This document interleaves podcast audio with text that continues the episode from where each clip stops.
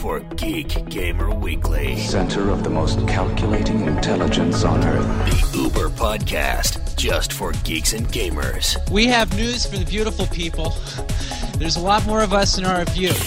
With your hosts, Joseph Falby, Men wanted to be like him. Women wanted to be with him. John Kessler, he will be talked about in the same way that Rockefeller and Carnegie and, and Ford are talked about. And Chase Nunes. For your information, butthead, he's headed for the video championships in Los Angeles. Now, live from Earth. Everything that happens now is happening now. What happened to then? Past that. When? Just now. It's Geek Gamer Weekly. This is Geek Gamer Weekly, episode number 189, recorded on Sunday, January 8th, 2012, the 2012 CES preview and gaming.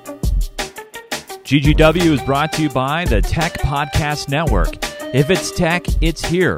For more information, visit techpodcasts.tv. And by Minecraft Me, the new show that is all about the hot game Minecraft. For more information, visit geekgamer.tv slash minecraftme. And by Wirecast. Plug in your cameras, prepare your shots, and broadcast live with this powerful software package. For more information about Wirecast, visit telestream.net and click on the Wirecast page. Hey, everybody, welcome again to another edition of Geek Gamer Weekly. This is the Uber podcast for geeks and gamers, and we're happy to have you all here and hanging out with us on this Sunday evening, the day before CES kicks off in beautiful Las Vegas, Nevada. My name is Chase Nunes, and as always, I am joined with. John Kessler. And Joseph Falby. Hi, guys. How Hey. are how are both? How was John this evening? Just Ducky. Cool, cool. Anything fun or interesting reading going on over there? Oh, all kinds of reading. Really? Yeah. Now, it might not be interesting to everybody, but it, it's stuff that's interesting to me. And, uh, yeah, yeah, Yeah. yeah, Yeah. yeah. Go on. All right. Next, Joe. Joe, Yeah, what's up? report on your weekend. Go. Finally brewed my root beer. All right. Does it taste good?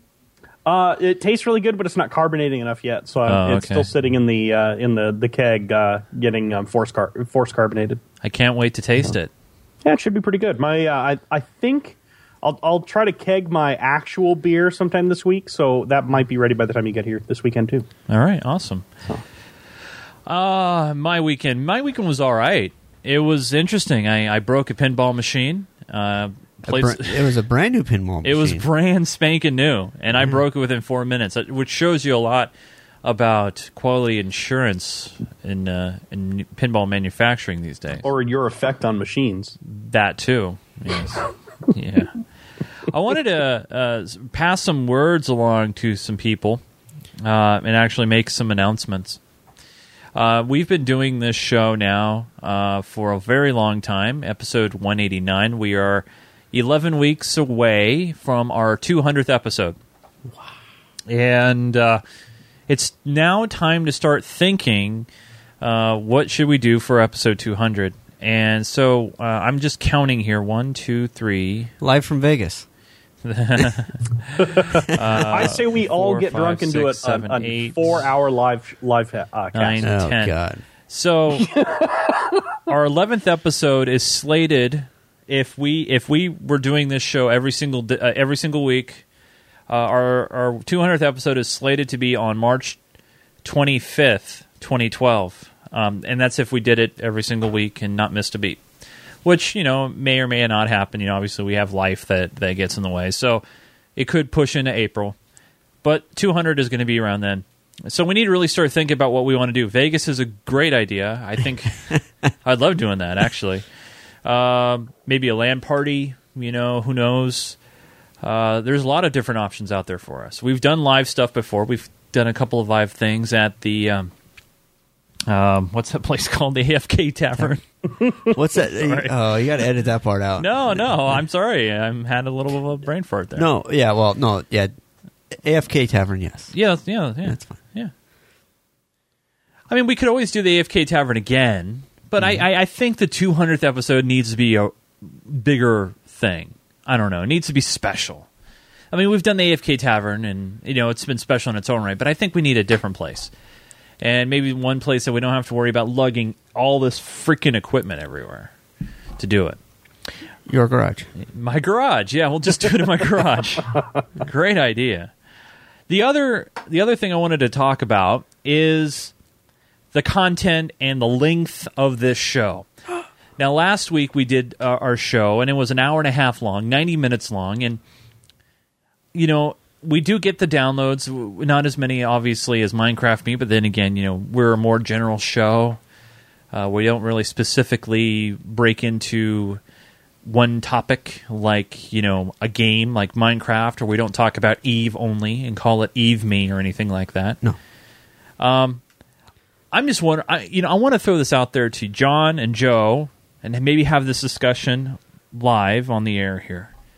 But um, what if we shortened the show? What if we made it 30 to 45 minutes? Would that make a difference to anybody? Would it would it matter? Would people be mad because we're not having the longer version of the show? I I just don't want to piss off the the people that we do have listening. What do you think, John? Um, you know, I, I guess you know. The, I agree that the big thing probably is length of the show versus um, size of download for some yeah, people. yeah. So for some people, Yeah, I mean, I guess the audio only is probably not going to be isn't a very big file compared to the video. no, it's not. um, unless you somehow edited it, you know, edit down the vi- audio part. I'm not editing anything. Okay. It's already too much work. yeah. So, ah, well, you know, it's, it's up, it's your call. Well, it's our call because Our this call. is this is Yeah. our show. I mean, you know, you say it's my call, which yeah, I know. Honestly, it could be my call. Yeah, But- you're, the one that's got to edit. But I'm the one. Who. I mean, I know, and I'm the one who puts a lot of a lot of work into it. But you know, I, I honestly, if you didn't show up to do the show, John, here, I mean, Joe and I, we could possibly do a show. But you know, in all honesty, you know, it it's, it takes it takes a collective effort to do to do this. I think. yeah, Um, and we and it gives us a great excuse to hang out every week. I know. You guys get bored when I'm not here. You don't have anybody to pick on and make fun of. Do you have any thoughts, Joe? I mean, do we do you think we should keep it as a an hour and a half format? I mean, some fo- podcasts go a half hour, some go an hour. Um, I feel like a weekly show doing it half an hour doesn't seem like it'd be long enough, but I, I guess 45, 45 minutes to an hour would be more appropriate. I, I don't know. Yeah, Half an hour seems short to me, especially because we like to cover so many things. yeah. But um, but I would say keeping it to an hour or so would be would be better. You know, kind of the same. You know, we go about that length on the Minecraft show. We could do that here too. Yeah. The, I, I think that with the half hour, it's kind of hard because sometimes we do kind of get off on the left field or the right field, and But people like it when we tangents, when- yeah. People Yeah. like it when we go off on tangents, though. I yeah. think. So I, it's it, that would hard be hard to do. It almost have to be you know it would a half hour. I think it would be felt more like it was railroaded towards the end. You know, mm-hmm. it's like this is our time limit. You know, you Right. get you get thirty seconds on each thing, and next Yeah. you'd have to have a bunch of Yeah. pre-edited programs. So stuff. I, I, maybe we all agree then that uh, uh, ninety minutes is too long. ninety I think ninety is. minutes is a little long. Yeah. Okay. And sometimes, you know, and sometimes actually when that happens, we don't even. It's just because we were going and we didn't even realize it. It's like, oh, Yeah. yeah, that's true. That's true. So so so forty five to sixty minutes tops. nine. I would say so. Yeah. So if we if if I look down at my clock here, and I see we're coming up on fifty five minutes, You should come up with a, a, a keyword to use to let John and I know what the time is. uh, Something that you can easily work into conversation, like um, cacao. Artard. no, Sorry, yeah, Artard would be good, or or or maybe um, redwood turkey eggs. Oh, oh, well, I got an idea. Why don't you give the, the timer to John, and then we know anytime he says more than five words in a line, That means it's time to wrap it up. it's getting a little long. Yeah. yeah. I know who MIB XOS 0Q9 is in the chat room. That is that is my cousin Jake. Just because you know you looked at the uh, host. No, this the host doesn't really help me. Sonic.net doesn't really help me. It's the redwood turkey eggs. Yeah. Since this is a tech show, let me tell you guys the story when I was growing up.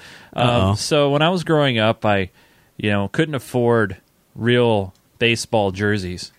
You know, I got a lot of my clothes from the bin at school. and that's not funny.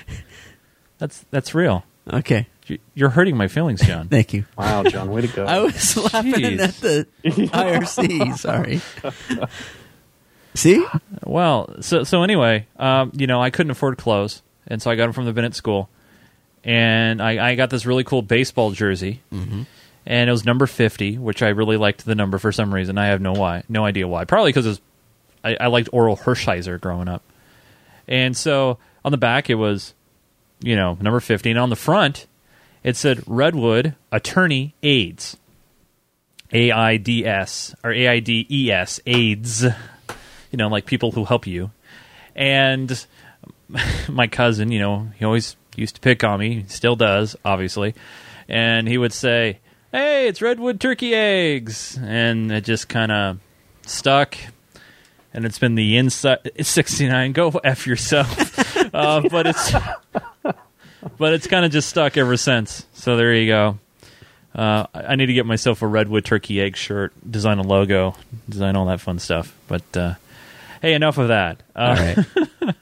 so this week, uh, remember, we're keeping to a strict 60 minute rule. So we're down to 50 minutes, and we still have our picks of the week to do. uh huh. So this Uh-oh. week is probably the Super Bowl of Tech News Weeks. It's called the Consumer Electronics Show. In SEMA?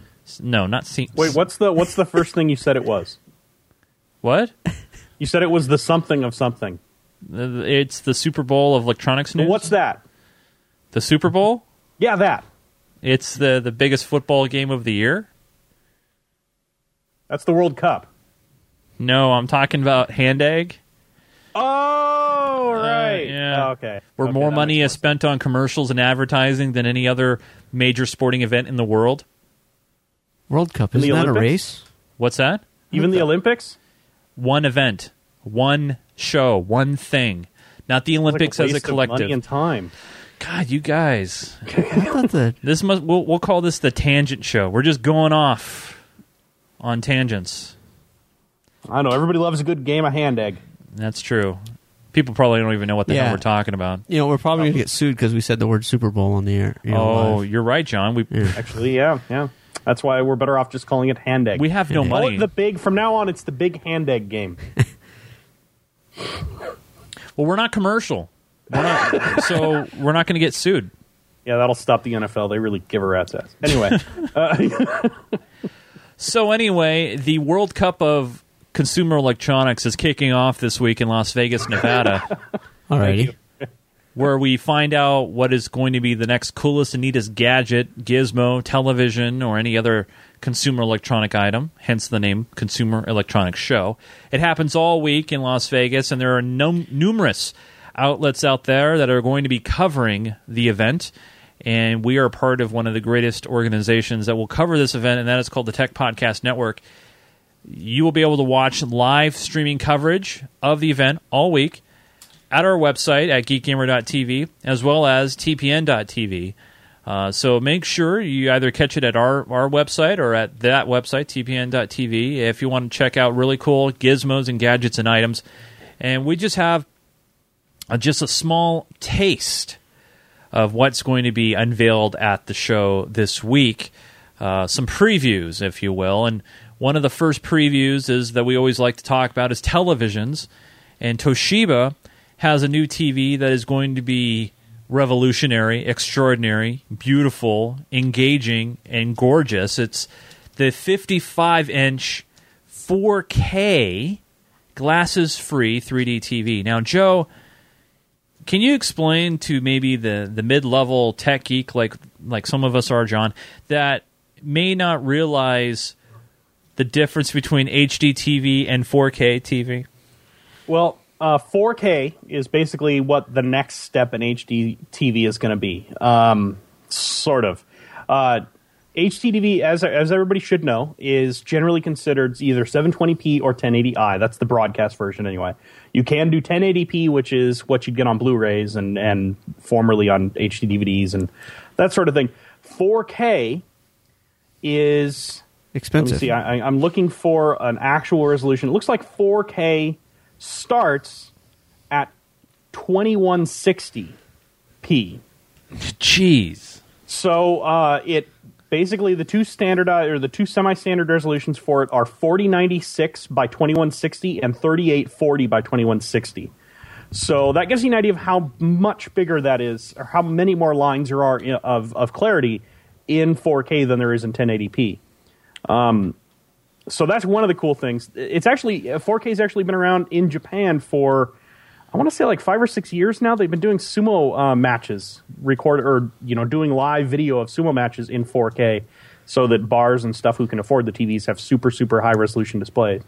Um, the other cool thing this TV introduces is glasses free 3D, which means that you don't have to wear glasses. So all this argument that we've had about you know well you have to make sure you bring your glasses to your friend's house and stuff like that when you want to watch 3D TV doesn't matter. Um, this particular TV will automatically do um, auto stereoscopic is what they're calling it uh, 3d which is um, basically allows up to nine people to all watch the same tv in 3d And and it doesn't. And the one thing that's kind of remarkable about this TV, it actually tracks the heads of the people that are watching the TV and lets you know if you need to change or move or.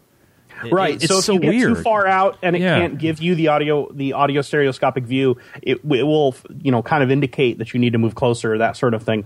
But um, it's really cool. It's basically the same sort of tech that the 3ds uses only the 3ds is a fixed stereoscopic view. Um, so it has a fixed distance that it works well in. This you know obviously is completely different because it's 55 inches but it will auto do that effect um, to you wherever you are in a room for up to nine people so a really cool thing. Um, the only real problem with it, well, the two real problems with it. First, there's no 4K broadcast in the United States yet. Um, I'm sure that will change because 4K TVs are going to be coming. They are the next thing. Remember, HD TVs were the same place 4K is now. Um, you know, like 20 years ago. Yeah. Uh, we will all be moving to 4K eventually. And the cost.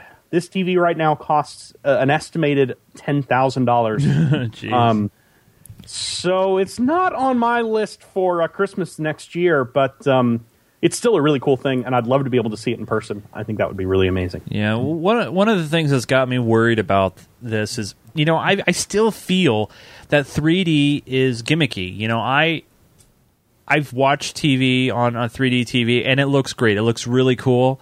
Uh, you know, Mouse in the chat room talked about how the passive 3D technology that LG is doing is, is really nice.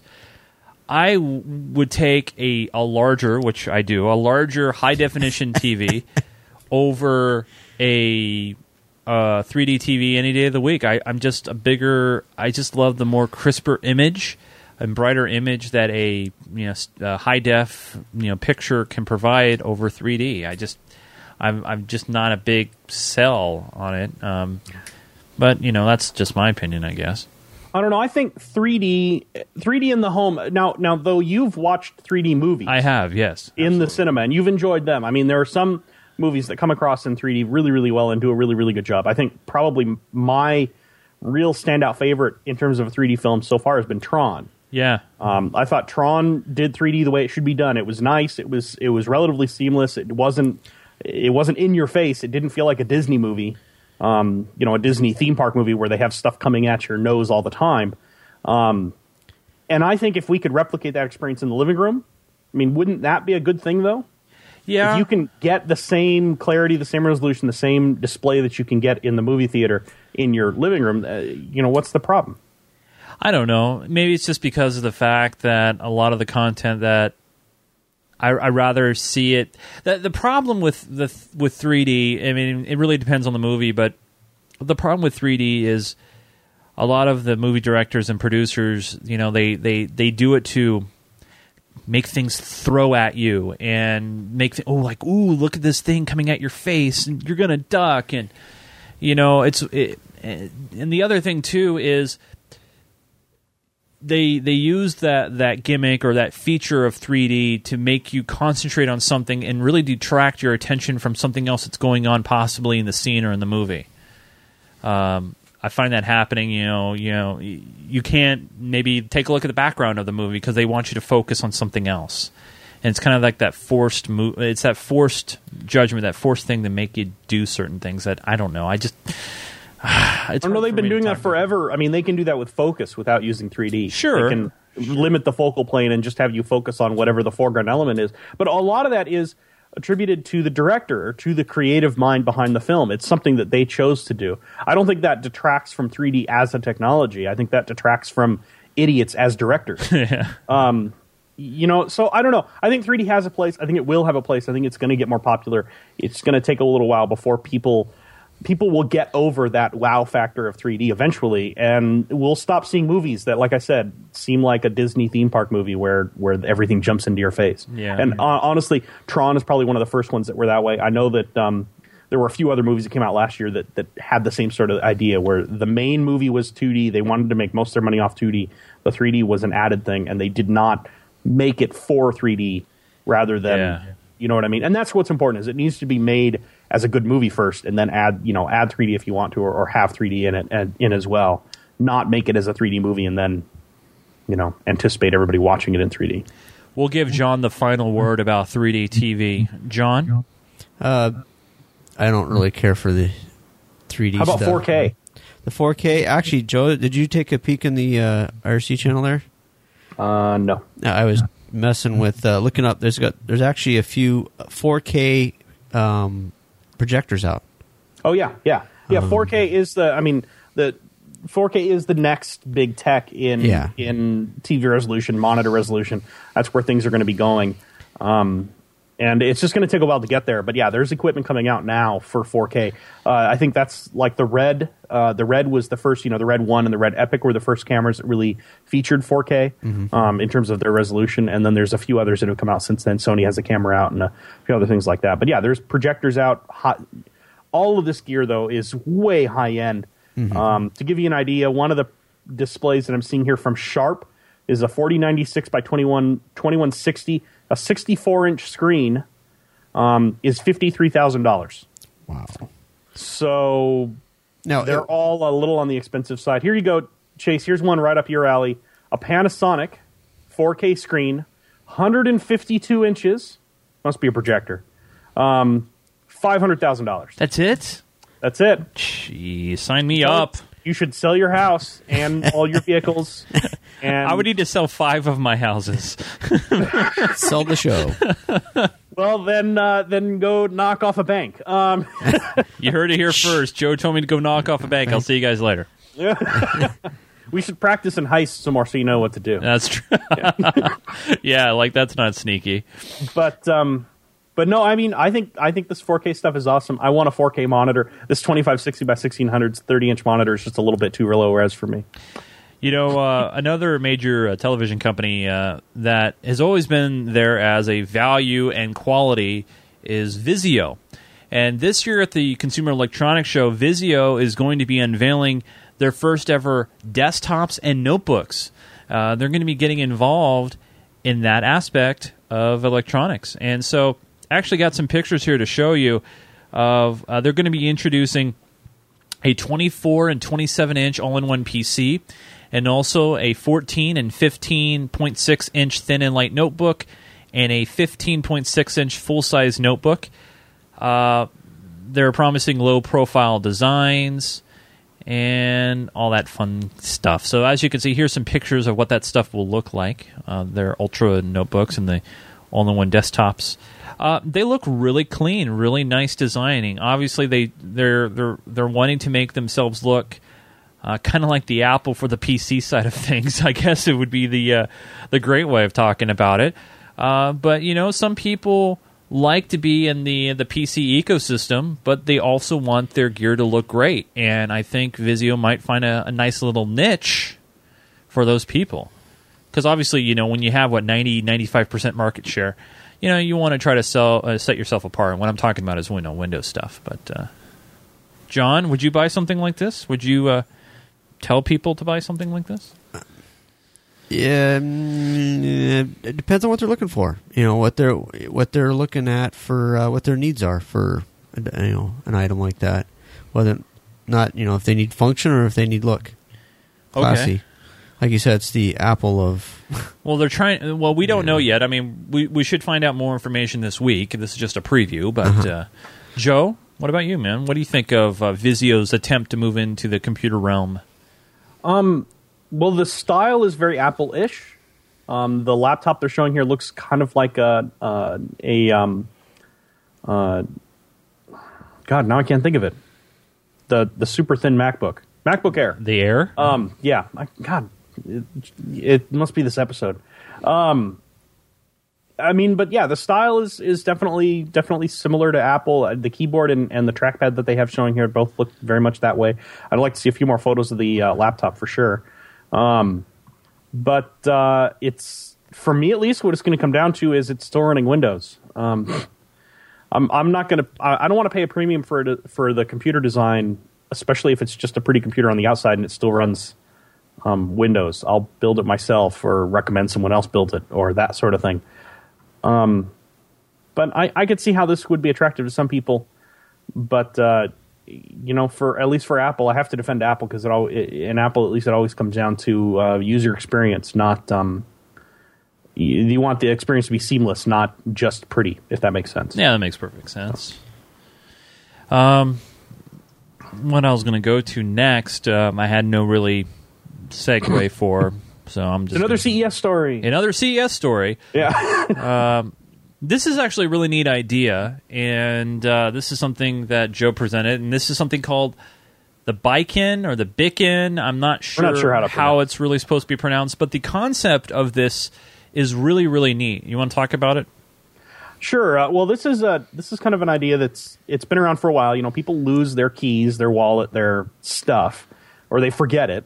And what this does is this is an app that you put on your phone and little keychain devices that you attach to whatever you think you're going to lose.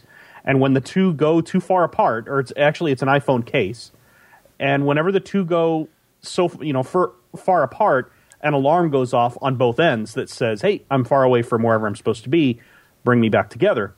Um, which means that hopefully you won't forget your keys or your bag or that sort of thing again. Right. The other cool thing about it is if you lose your keys and it has one of these keychains on there, you can actually run the app on your phone, tell it to make your keys make noise, and they will start chirping at you from wherever they are. Uh, because obviously, if they were outside of range, they would have made noise already. So uh, pretty cool. It actually uses a uh, a, a specific tech, um, 802.15.4, um, instead of GPS, which is kind of cool for those. Well, it's it saves on battery power Uh, as well. Yeah, it saves on battery because you don't have to have a full GPS. It also saves on on uh, money because you don't have to dedicate an entire GPS circuit to it. Um, the base, uh, the a package containing a case and one tag will be about 100 bucks, while a kit with two tags will be 120, and additional tags can be bought in packs of two for 50 bucks. So it's not even that terribly expensive See, as I- long as you don't mind the case. I see, and that's that's my my big hang up right here is the case. And and looking at this picture here that I'm showing on video, uh, it's a nice looking case. No no no nothing no problem with that. However, I use my phone all the time in the car, and I dock it with my home with my stereo in my car. And as you could see here, there this case plugs into the dock connector. And so I can't use the dock connector. I'd have to take my phone out of this case in order to use it. Yeah. You know, that's just not going to be practical for me. I, I was, Yeah, I was it looking does. It does give this, you but- a a mini um, uh, mini USB port, USB, you know, um, Yeah. the micro USB port, which is nice for charging. But yeah, when you have devices you connect your phone to, especially an iPhone, yeah. it is kind of a problem. But I mean, it's cool tech nonetheless. Um, I'd love to. Uh, uh, I'd love to see one and play with one for a little bit. Um, not sure if I'd jump headfirst into buying one or not, but it's it is pretty cool tech. It's a cool idea. Yeah, it's a great people Who idea. are likely to lose their stuff. Yeah, uh, you know, and that's something that I would want. I would put one of these on my wallet. I would put one on my keys. Put one on John. I was going to say, you I can see this being really Catherine. useful, especially um, uh, not to generalize, but for women out there who carry a purse around and are afraid of losing their purse somewhere, hook it onto your bag. You don't have to worry about that. Um, that sort of thing. Or a student, same sort of thing. If you have a backpack, hook it onto your backpack.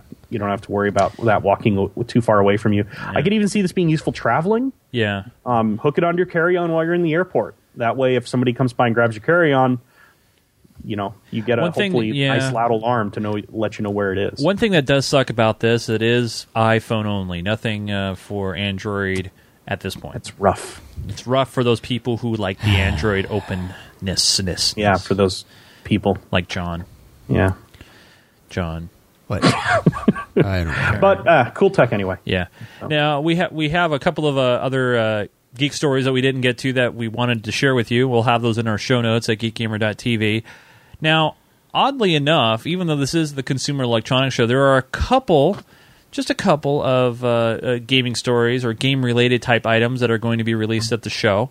Um, and one of those items is really, really cool. And the uh, the iCade is going to be uh, de- uh, debuted at the Consumer Electronics Show. And what the, the iCade is, it's a neat little attachment for your mobile device, and it not only just works on iPhone, but it'll work on any other devices that basically have Bluetooth and compatible games. Well, does everybody remember where this came from originally? This the was iCade? yeah, the iCade was a spoof on ThinkGeek. It was it was one of ThinkGeek's April Fool's Yeah. jokes, Yeah. and uh, I think it was two years ago now. And there, it just like some of their other stuff, it had enough demand that they said, "Hey, we'll figure out some," or somebody said, "We'll figure out a way to make it," and uh, and that's how it came about. And and I don't have one, but boy, I tell you, it looks really cool. So, so what this thing is supposed to do is, you know, a lot of those games out there for the iPhone and Android devices, you you know you would use your hands on the actual phone. Well,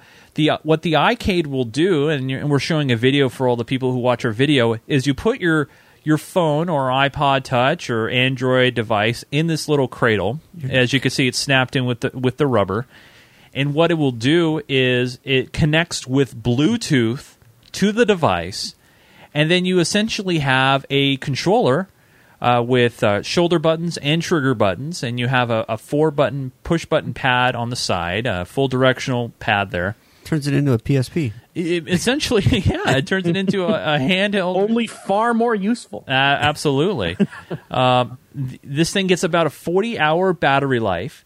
The only drawback at this point is we don't know the price. Uh, they have not revealed how much this thing would cost. Uh, and, and it looks like you know how w- with how the d- uh, the phone and actually you can even rotate the phone as well.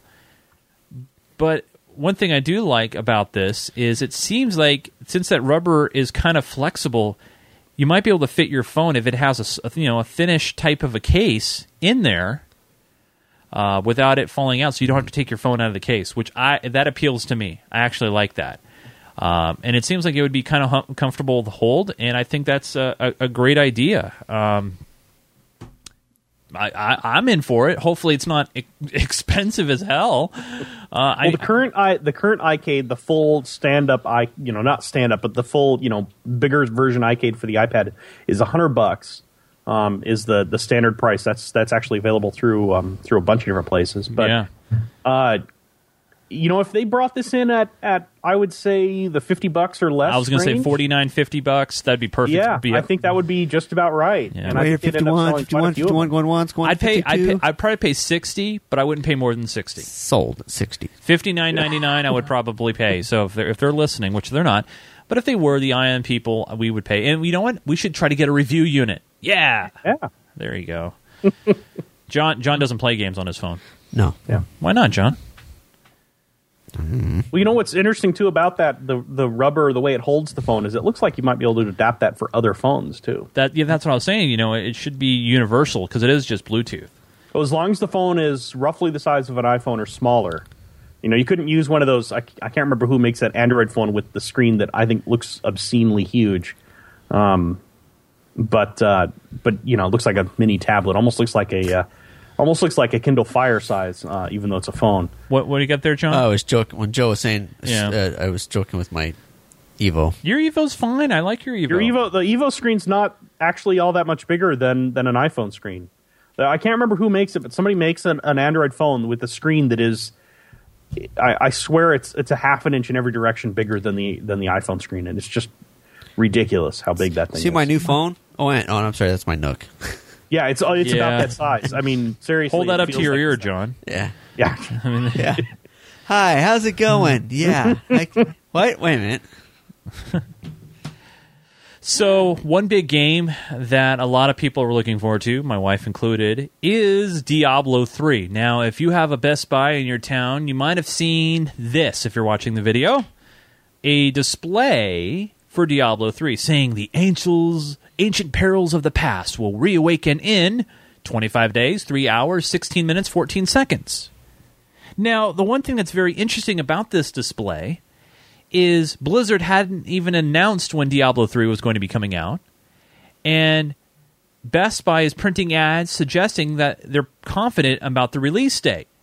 Now here's here's the funny thing about this. Let me scroll up here. Blizzard has debunked the rumored February 1st release date. Community manager Micah Whipple said on Twitter, Diablo 3 does not have a release date. Any store or person claiming otherwise is guessing. Now, here's what I don't understand. You look at this ad here. It says it's printed on the materials. Available for purchase at 12:01 a.m. on February 1st. It's right there on the top edge of of the sign. So, usually in order to print anything with a company name on it and a logo and all that fun stuff, companies have to get permission to do so. So Best Buy could not arbitrarily print this out without permission from Blizzard.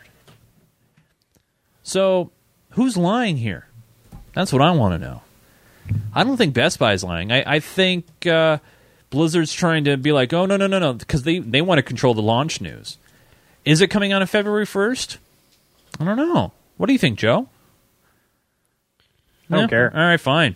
I haven't I haven't bought a Blizzard game in a long time Let- since since I mistakenly purchased World of Warcraft, and I won't be buying another Blizzard game anytime soon. Let me ask John. Then he likes playing uh, Diablo. John, do you think this is real? Do you think this is fake? You know, I is it a fake or is it real? I think it's fake. It's a. It's fake. You know, actually, I real. hadn't I hadn't seen this until you know you brought it up for the show tonight. This is not Photoshop. This is this is real. This was taken in a store mouse, so this is not Photoshop. It was confirmed. Um, yeah, I mean, if Blizzard says they're wrong, somebody uh, corporate or um, Well, except that's a good point though. Blizzard hasn't said they're wrong. Blizzard just says it doesn't have a release date. Uh huh. That's true. This was spotted, uh, spotted, by the way, in a Rochester, Minnesota Best Buy, and the Best Buy website lists the same date. so you know if Well, I'm, if- I think you're probably right, Chase. I don't think I think that Best Buy is correct, and Best Buy has the official release date, or or what is likely the official release date from Blizzard. But Blizzard wants to keep it on the DL and is a little pissed at Best Buy. So maybe, if anything, Blizzard will change the release date by a few days just to annoy uh, Best Buy. And then they'll yeah, send out I mean- sticker to put on the poster. yep, A little Probably, sticker to but go I mean, over the number. That's totally something I would do. somebody corporate Best Buy is going to get bitch Yeah, slapped. yeah, who knows? Well, But- maybe, maybe not. I mean, maybe this is all intentional to stir up a little backhanded backdoor controversy. Maybe. I I I don't think um, Blizzard Activision is that. Um, Creative. yeah, Let's keep it in the news. I could see Valve maybe doing something like that, but Blizzard Activision, I'm I'm impressed that they managed to get their titles released at all. Sometimes, all right. We broke just throw news. more money at it, I guess. we broke news here uh, on this show first. Microsoft Flight. Uh, you could get yourself involved with the beta test and sign up for that if you wish to do so.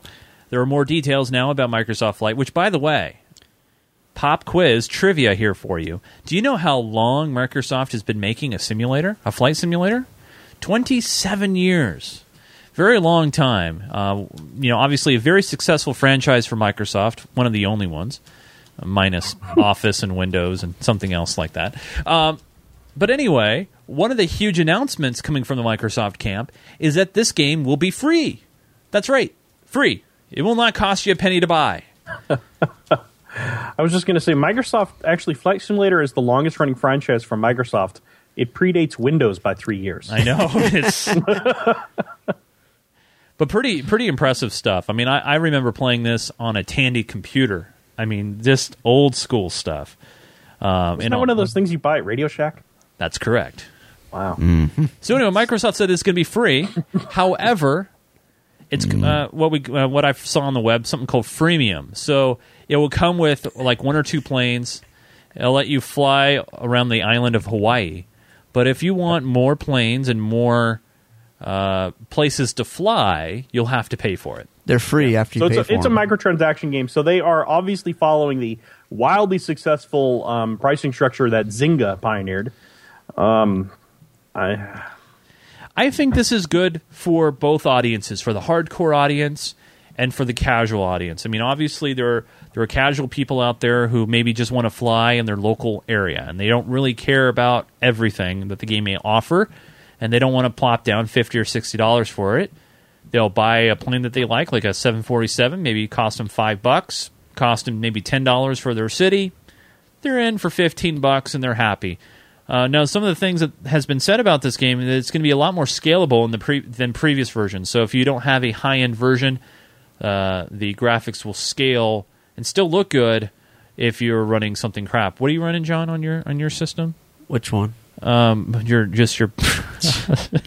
Well, yeah, say my system. Well, I've got seven computers. That's kind of a what are you running on your server there, John? uh, yeah. Um, yeah, I mean, you're you, you're going to pick on the uh, I'm just messing yeah, around.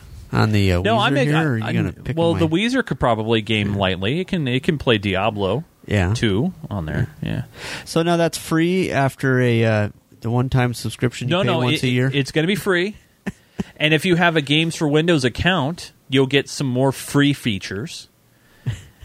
which Joe loves the Games for Windows platform. Well, it's going to have that crappy thing built into it, isn't it? Yes, it will. It's- and the add-ons you'll have to purchase through, uh, you know, Games for Windows. Kind of like right, you know, well, I guess I'll be buying X Plane then. is X Plane available on Steam? No, well, I don't know if it's available on Steam or not, but it doesn't include games for Windows, so that's good enough. There's nothing wrong with Games for Windows. There's everything wrong with games There's for Windows. nothing If I wanted the games for Windows interface, I would play my Xbox, which I don't play on. I don't have a problem with Games for Windows. I'm okay with it. I'm I'm fine with it. It doesn't The fact bother. that you have to log into games for Windows to save a local game, You don't have to. stupid. You yes, don't have you do. to. Yes, you do. Really?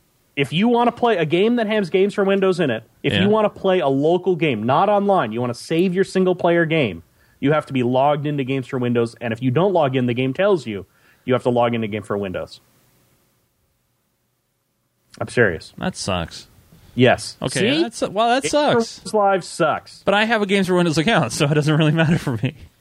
Because I Oh, have an Xbox what I account. heard is somebody was playing on his compu- computer. He logged into his Game for Windows Live account. Because it was also his Xbox Live Gold account, his wife was watching Netflix on the TV through the Xbox. It kicked her out because someone else logged into the account. That, that, well, actually, the good news is that doesn't happen anymore. Wow. That shouldn't happen anymore. last week, from what I read. Really? Are you sure? Because was he running the new dashboard software? I have no idea. Okay, because they, they allow for roaming profiles now. So that that no, no, it wasn't a roaming profile. It was you had the same account logged in twice, and it kicked out the one that was older. that's lame too. Right. See, Games for Windows Live. It's a great product. Yeah. What if what if uh, you had Steam in two different places? It would do the same thing, wouldn't it? Right, but I don't have to log into Steam to watch Netflix. No, but if you want, let's say you had a home theater PC and you had a game on that, and then you had a game in the in your bed, you I'm know. talking about gaming on two different systems. I'm talking about she was watching Netflix on the Xbox. And because he logged into a game that used Game for Windows Live, it kicked her out of Netflix. I mean, the Oh. fact that you have to buy the, the gold package of Game for uh, Xbox Live just to play Netflix to your Xbox is stupid anyway. But um, but yeah. Uh, anyway, no, I, I can I can argue about this all day long. So Well, you go ahead. I'm going to keep going with the show. Um, that's what I mean. Is keep going because I'll just just keep coming up with reasons why it sucks because it does. well, I'm not saying it's perfect. I, I never said it was perfect. I just said I don't have a problem with it. I It sucks. I I'm okay. Terrible, and they should drop it like they said they were going to. Okay. okay. That said, I'm going to go order an X plane right now. All right. you go do that. And I like know when last time they actually updated X Plane. Huh? Uh, X plane 10 is out right now. Well, X Plane 10's been out. Uh, let's see. I think I don't, I don't know when the last update for X Plane was, but it was probably more recent than the last X, than the last update for uh, Microsoft Flight Simulator. Just saying. All right. Well, let's move on, shall we? Uh, X Plane 10 came out in December of 2011, so it's been out for a really long time. That's like a month. yeah. But you said it'd been out for a while. X Plane 9 came out. Well, I mean, X Plane as the franchise has been out for a while. not 27 years. Oh, that's true. It's time for our picks of the week. yes, it is. These are the uh, coolest, neatest, geekiest, or gaming item of the week that we have pilfered, not stolen, but just kind of pilfered and looked for and found. And we're going to talk to you guys about it upon. right now. First, John's going to kick us off with his pick of the week. John, what's yours? What's your pick? My pick. Um, click over over here, and my pick happens to be. I, I found it on. Uh, come across it on the BBC web news site. On the BBC. The BBC. Um, Was this the most interesting item in the world? Well, it was just interesting, but to me, it might not be for everybody. Joe didn't think it was very interesting. Um, it's uh, called the Oramics machine. It was uh, built back, you know, started clear back in 1957 by Daphne Oram. Um, it she was experimenting with using light to create sound um, through this machine, to where she was doing drawings and paintings on clear film, and it was going across the sensors, and she was just you know, out there making you know making her music using this device. Um, it act- happens to be in the London Science Museum on display until December 1st of this year. And uh, I don't know, I just thought it was uh, interesting. Um, she was using. Um, It's a big machine. it's it's big. Um, there's a site, um, Engadget. There, I think there, there should be a link to for yep, the we Engadget have that. Yeah. on in the show notes there they have a nice little video of the guys um, dragging it back to his workshop um, so it was kind of interesting it came in like it was like three or four parts they found it in some barn i think in france they said um, i as far as how the thing completely works it's uh, a little beyond me but uh, interesting enough and that it was kind of cool. The clip on Engadget, they did have some music and, and actually a voice recording of her talking about it. Very cool. Um, the other link that hopefully he put in there was I only got the one link uh, Oh. from the Engadget story, but uh, okay that because that other one, why is that? It's not Engadget link. Um, there's another link where the guy somebody went through and took a bunch of you know still photos of it before it went to the museum and kind of in the rough shape that it was in. But uh, no, that was my goof, goofy pick of the week. There's very cool. Very neat. Cool. I like that. It's interesting. It's it's it's really knee deep geek. We'll call it that. But but but no. I mean, Yeah, John, you can find the most interesting stories, and, and I got to say that is pretty geeky. And you've you have fulfilled your requirement of pick of the week. off to you, Joe. I was going to say Chase should go first because he has two. Well, they're quick. They're oh again. I guess they're both kind of related. Yeah. Yeah. So, Yeah, so- all right. so I'll, what- what's I'll go yours? ahead. I'm, I'm mine. Mine is a is a company called uh, Sauropod Studio, Okay. and um, they're making a new game called Castle Story. And it's not out yet, unfortunately, but it looks really, really cool. They have a great video on their website if you go to their website. And we're actually showing it right now. Some of it. Um, And uh, what it is is it's sort of a, a world. It's sort of a world game like Minecraft, where you can build whatever you want or dig whatever you want and do whatever you want. But instead of you being directly the person doing the work, you have these minions that do the work for you. And uh, so it's also got a little bit of. Um, uh, I, some people have mentioned that it sort of has a, a dwarf fortress type of feel to it too, to some degree. Not, not quite as in depth as dwarf, dwarf fortresses, thank goodness. Um, but uh, yeah, as the video shows, you can lay out blocks, and, and the if you have enough people and enough supplies, they will build those the blocks for you. You um, uh, you can get them to go mine areas, stuff like that. The end goal or the primary purpose of the game is to build up your castle or build up a fort, and then you get. Um, uh, and then eventually you will be able to have multiple castles fight against each other using your peons, train them as warriors or that sort of thing. It looks really, really cool. Um, it the video is is amazing. It's ten minutes long, but uh, if you have a chance, you really should watch it because it does show just how cool this this idea is. Yeah, we're seeing And, how um, these minions are building this uh, fort thing right now. Yeah, they're building a, a wall for the for the fort, and then later on in the video, he shows them mining an area to get more stone because they run out of stone. Yep. So yeah, we see them mining it right now. It looks so like it's uh it's a really really cool looking idea. It's a great concept. Um, They have they have a Twitter feed going, so you can get updates from there. They even had Notch reply to them on Twitter and said he thought it looked like a great game and he wished he'd come up with the idea, which is pretty high praise indeed. It looks Um, phenomenal. Now, obviously, they're they're doing this on the PC, uh, Yes. which which is great because obviously, when you any type of do uh, real time strategy, time you know using a mouse and keyboard is the preferred and only method in my Definitely. opinion.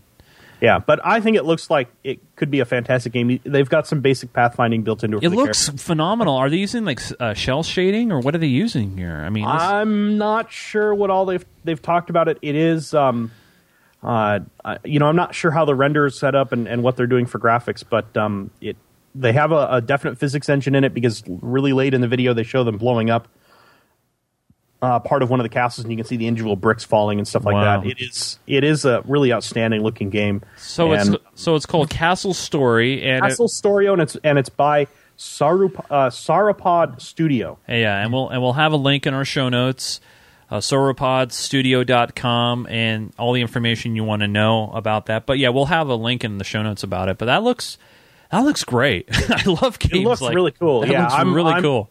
I'm like, where I, I keep throwing money at the screen when I'm on their website, but I'm not getting a copy of it yet. So, uh, um, but no, I, I mean, if they have a, a pre pre pre pre alpha and they let me sign up for it, I'm all over that. Oh, absolutely. I would I'd be over that too, man.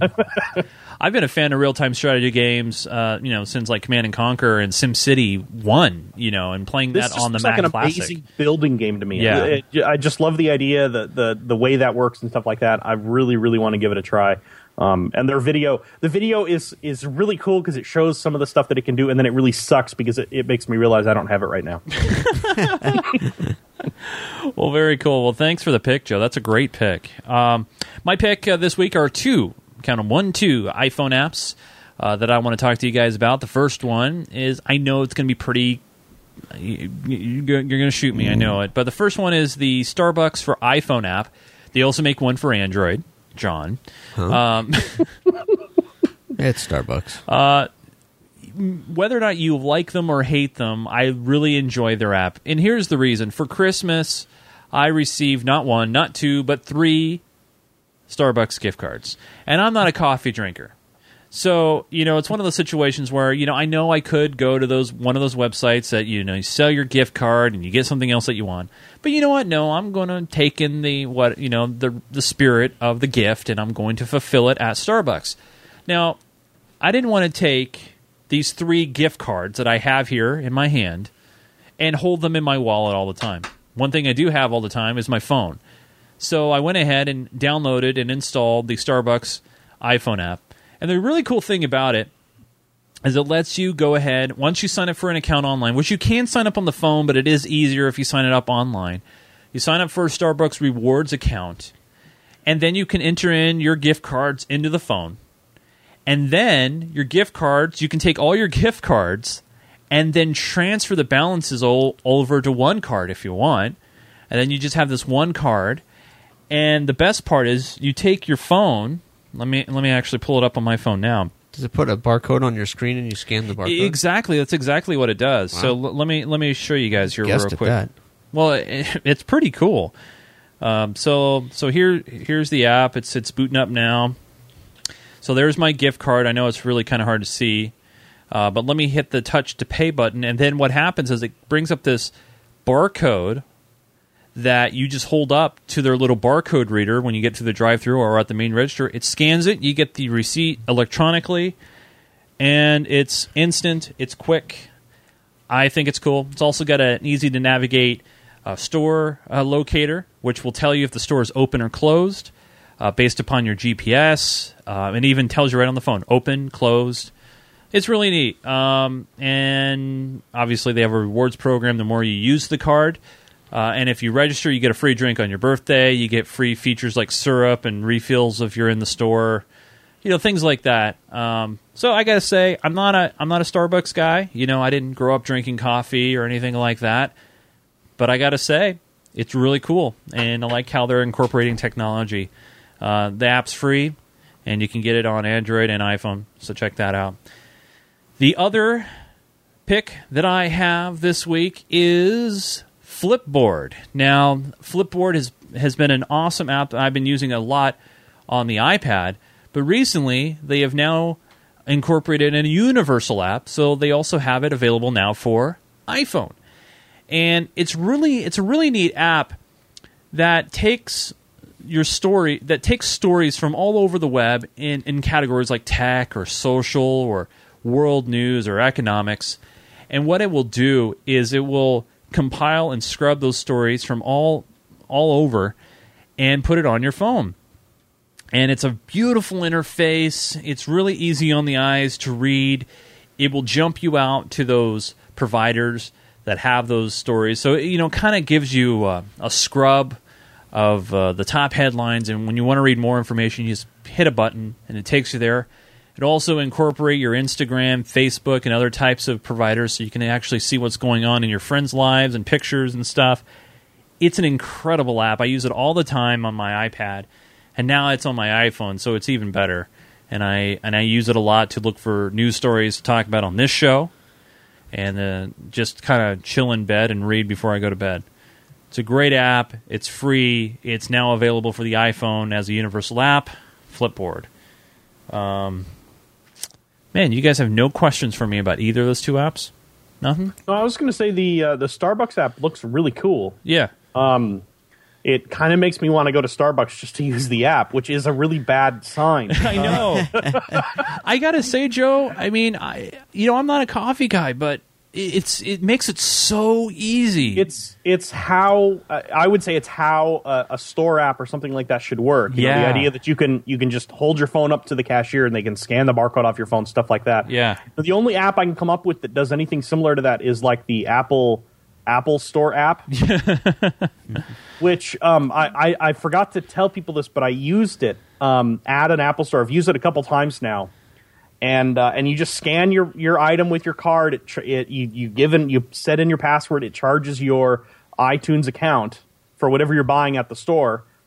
You put the item in your bag and you walk out. Yep. And boy, let me tell you, that is the creepiest feeling It makes you feel weird, doesn't it? Yeah. um, but uh, yeah, I, I've picked up a couple things now using it, and it is just so weird doing that. And uh, and and the Starbucks app.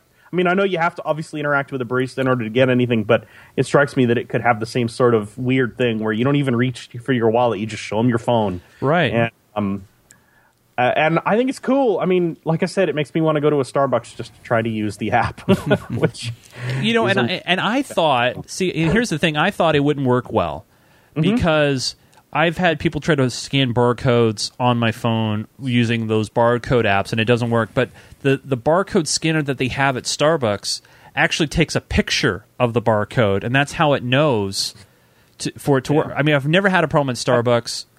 I it- actually had um, yeah, it works great. I, I had a ticket for an event on my phone, the the PDF of it on my phone because I'd printed it out and then didn't bring bring the printout with me. right. And they it took them about you know literally about eight or nine tries, but eventually they were able to scan the barcode from my phone. Yeah.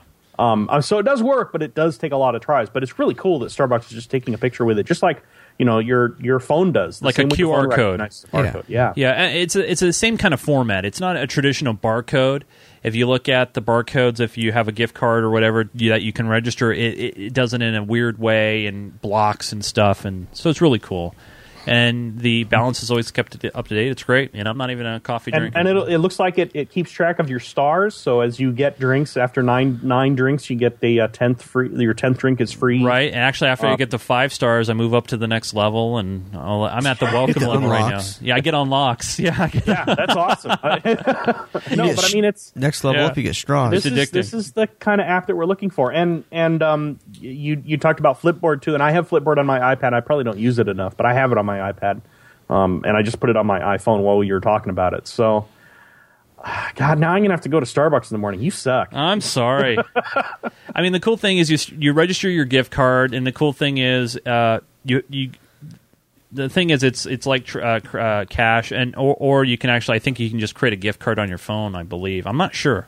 You Well, might. and, and the other thing is, I imagine because the the uh, the Starbucks stores all have public Wi-Fi, right? uh, yeah, it's free Wi-Fi now. Yep.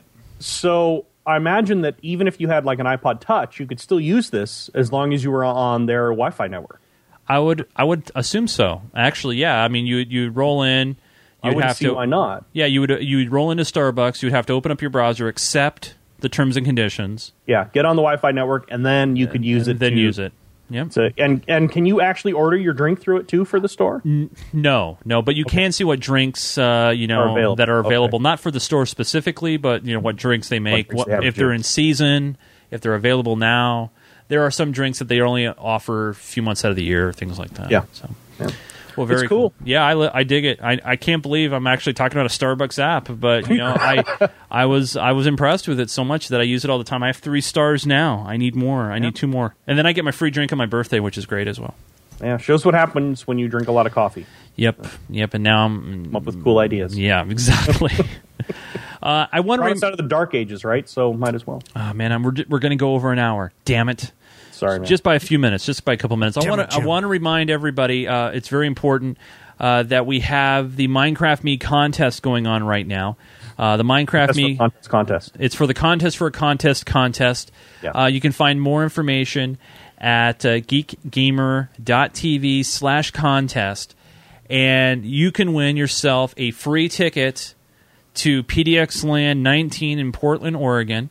All entries are due this week by Thursday, January 12th, 2012, by 5 p.m. Uh, it's all open to all residents in the U.S. and planet Earth unless it's restricted by law of your locality. And what we're looking for is your idea for a contest that is Minecraft related that can be held on one day. Uh, so basically, just give us your idea. What what do you think would make a good Minecraft related contest? Give us your ideas. Give us your thoughts. If you're one of the uh, top three selected ideas, we'll be putting it to a public vote. Fifty percent of that vote will be generated by you. The other half will be generated by Joe and I. And when we pick the winner, it's yours to do what you deal with. And you don't have to be part of the local area. Uh, I, I saw one uh, submission like, yeah, I'm not going to enter it because I'm, I, I'm not going to win. Um, well, if I win, I can't go. Well, you could still sell the ticket. You could give it away. Uh, whatever, you know. So, you know, please enter. Uh, we, we'd love to get those entries. More the merrier. More information, visit geekgamer.tv slash contest for complete rules and information. You have until 5 p.m. Pacific time on Thursday. So, John, What? you are eligible for this. What? And and Chase, you forgot the perks. Oh, that's right. the perks, You, the you unlocks. forgot. You You're mentioned right. we we you really should add them to this uh, to the page because uh, they're pretty major.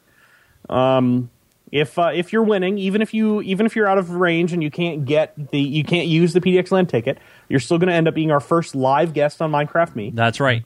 and we're going to give you early access to the Minecraft. You'll Me have first server. access. You'll first have first access. which will be on the episode. So we'll actually have you in the server and hopefully in video if you're okay with that um, during that first episode uh, or the, the that episode where we uh, premiere our server.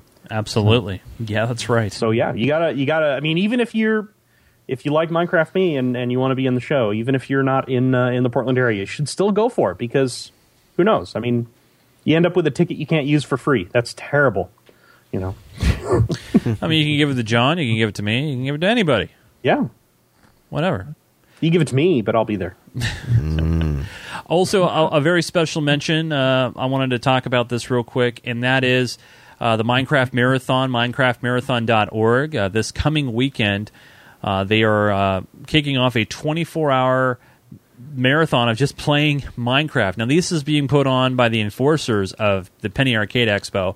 All proceeds and donations are going towards Child's Play, a great organization. Uh, for more information about this, head over to minecraftmarathon.org if you want to know more about it. Uh, but it's great. It's a great idea just to just bring awareness to Child's Play. They're giving away some awesome prizes, some signed items related to Minecraft, and a whole bunch more.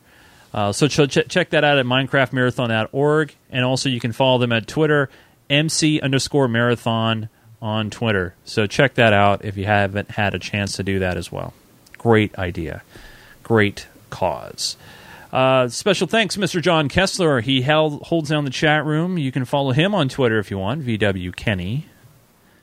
Yeah, yeah, it's still there Lies. for you. And, and, when you want to, when you want that account, you let me know, John. lies. it's a fake. It's real. It's real. Also, Mr. Joseph Falbey, you can follow him on Twitter too at Falbey F A L B E Y. Uh, if you were following him the other day, you would have noticed that he talked about his brand new or his actually freshly shopped black hole is now back at home. Yep, my uh, my pinball machine finally back. Works great. Um, had tons of fun with it. Uh, have learned that Black Hole is a very very hard game to get uh, multi ball on. I've only done it about three times. Have you rolled it yet? Uh, what do you? Oh, rolled it over over six di- or, or over uh, Yeah. six digits. I have not. no. Okay. I got to try to do that over the weekend. Yeah, and then I'll reset the high scores. Yeah. Actually, I think it resets on their on its own. Uh, well, some of Uh, them do. I don't know. I'm not sure if the battery in the head is good or not. But anyway, who Yeah. cares? it is it is a fun game to play, um, but multi ball is next to impossible to get. I am Chase Nunes. You can follow me on Twitter at Nunes, N U N E S. Uh, we do lots of different things on the GeekGamer.tv network. We have our show that you're watching right now or listening to, mm-hmm. Geek Gamer Weekly. We also have a show on Thursdays called Minecraft Me, uh, you know, which is all about Minecraft. The last show, Joe and I blew stuff up and talked about TNT. And, uh, you know, we always doing some weird content on the YouTube channel. We always have a Facebook group going, and as well as you can join our Steam gaming group, um, you know, all that fun stuff. But I do ask that you follow the network Twitter if you haven't done so at Geek Gamer TV. That's when you know when we're going live with the show and when you can join us for special gaming events and hanging out with us as well. And that's all that goes out on it. That's right. It's it's not you know we're not going to tweet like fifteen hundred times a day. It's it's just a, a few Yeah. times a week. Yeah, so we- it's we- not like we're going to spam your, your Twitter for that one. That's right. You know, we'll tell you, we'll show you some cool gaming videos that we might have found interesting. Uh, but the average number of tweets per day is maybe one, maybe two tops. Uh, but we do put out uh, videos on our YouTube channel, and you'll get that on the feed of the Twitter, which is kind of neat. So, uh, so all that and more uh, is available there at Geek Gamer TV on Twitter. Uh, thanks so much for watching the show, you guys. We really do appreciate it. Uh, downloading the show on iTunes, or you can get us on your Boxee Box on the Geek Gamer TV app, also on the Tech Podcast app under the gaming channel. You can find us all on the internet as well at geekgamer.tv. Thanks so much for watching, everybody. You guys have a great geek week. We'll see you next week for another edition of Geek Gamer Weekly. And until we all talk again, we are all silent. Good night, Crazy. Oh, bringing that back. Why not? Why the hell not?